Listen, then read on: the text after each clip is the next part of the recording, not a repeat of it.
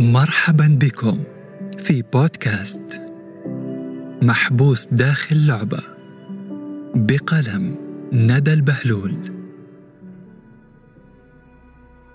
الحلقة السادسة. محبوسة داخل تجارب الأخريات. حلقة اليوم عن امرأة في قلبها رغبة حقيقية على إحداث تغير وسعي. لكنها محبوسة في تجارب الأخريات. تعتقد أنها لن تتجاوز بإنجازها هذا شهادة التخرج. وإن حالفها الحظ وظيفة روتينية. فقط لأنها امرأة. لم نأتي بحل جذري للأفكار التي تشربها عقلنا الباطن تجاه حد النجاح والتقدم للإناث. لكننا مجرد صوت قرر يحنو عليها. أتيت نيابة عن صوتك الداخلي عن حكايات الأخريات من حولك ذات الحبكة الواحدة حيث تنتهي عند نقطة محددة يعد من الشذوذ الحياد عنها. أود إخبارك وعلى الرغم من بديهية الأمر أن امتلاك حلم وهدف لن يعيب مهاراتك كأم أو زوجة. بإمكانك المشي على سواحل التجارب دون أن يحدث هذا هزة في التركيب العائلي للمجتمع.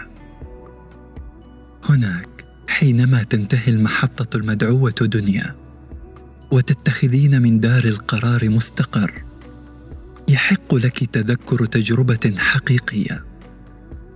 ما يميز هذه الحياة أنها تهديك القدرة على الخروج من منطقة الراحة. فيكون القرار لك. إما أن تتبع المنهج المذكور سلفا لطريقة عيشك أو تصنعيه بنفسك. مع تقبل كل ما يصحبه من إحباط نجاح سعادة أو تخبط. لأنهم ببساطة الرفاق الأعزاء لكل تجربة جديدة. قد ترفع مستوى الدوبامين في دمك. لن يخفت ترددك بسهولة لأن التجارب تتوقف عندك بعد المدرسة وإن حالفك الحظ قد يكون بعد الجامعة التي تعد حلقتها الأخيرة. ثوب زفاف ستعاتبين إن تأخر دقيقة تلو الأخرى. الحياة أوسع من منظورك ومما لقنوه لك. لا تدعي ما أخبروك إياه أو حفظ في عقلك الباطن. يحيدك عن حلم تودين عيشه. في حياة خلقت لنعيش فيها كل أنواع التجارب. التقدم لم يخلق للرجال فقط. بإمكانك صنع عائلة وصنع حياة لك. بإمكانك السعي نحو أحلامك. وأحداث تغير حقيقي من حولك. صدقيني الحياة لا تنتهي عندك بالزواج إلا لو كان هذا خيارك الكامل. وهنا لا ملامة عليك أو على من حولك.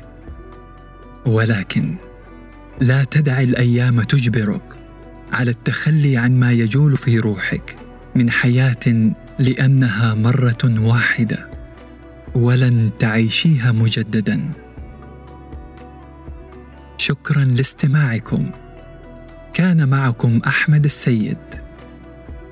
في بودكاست محبوس داخل لعبة.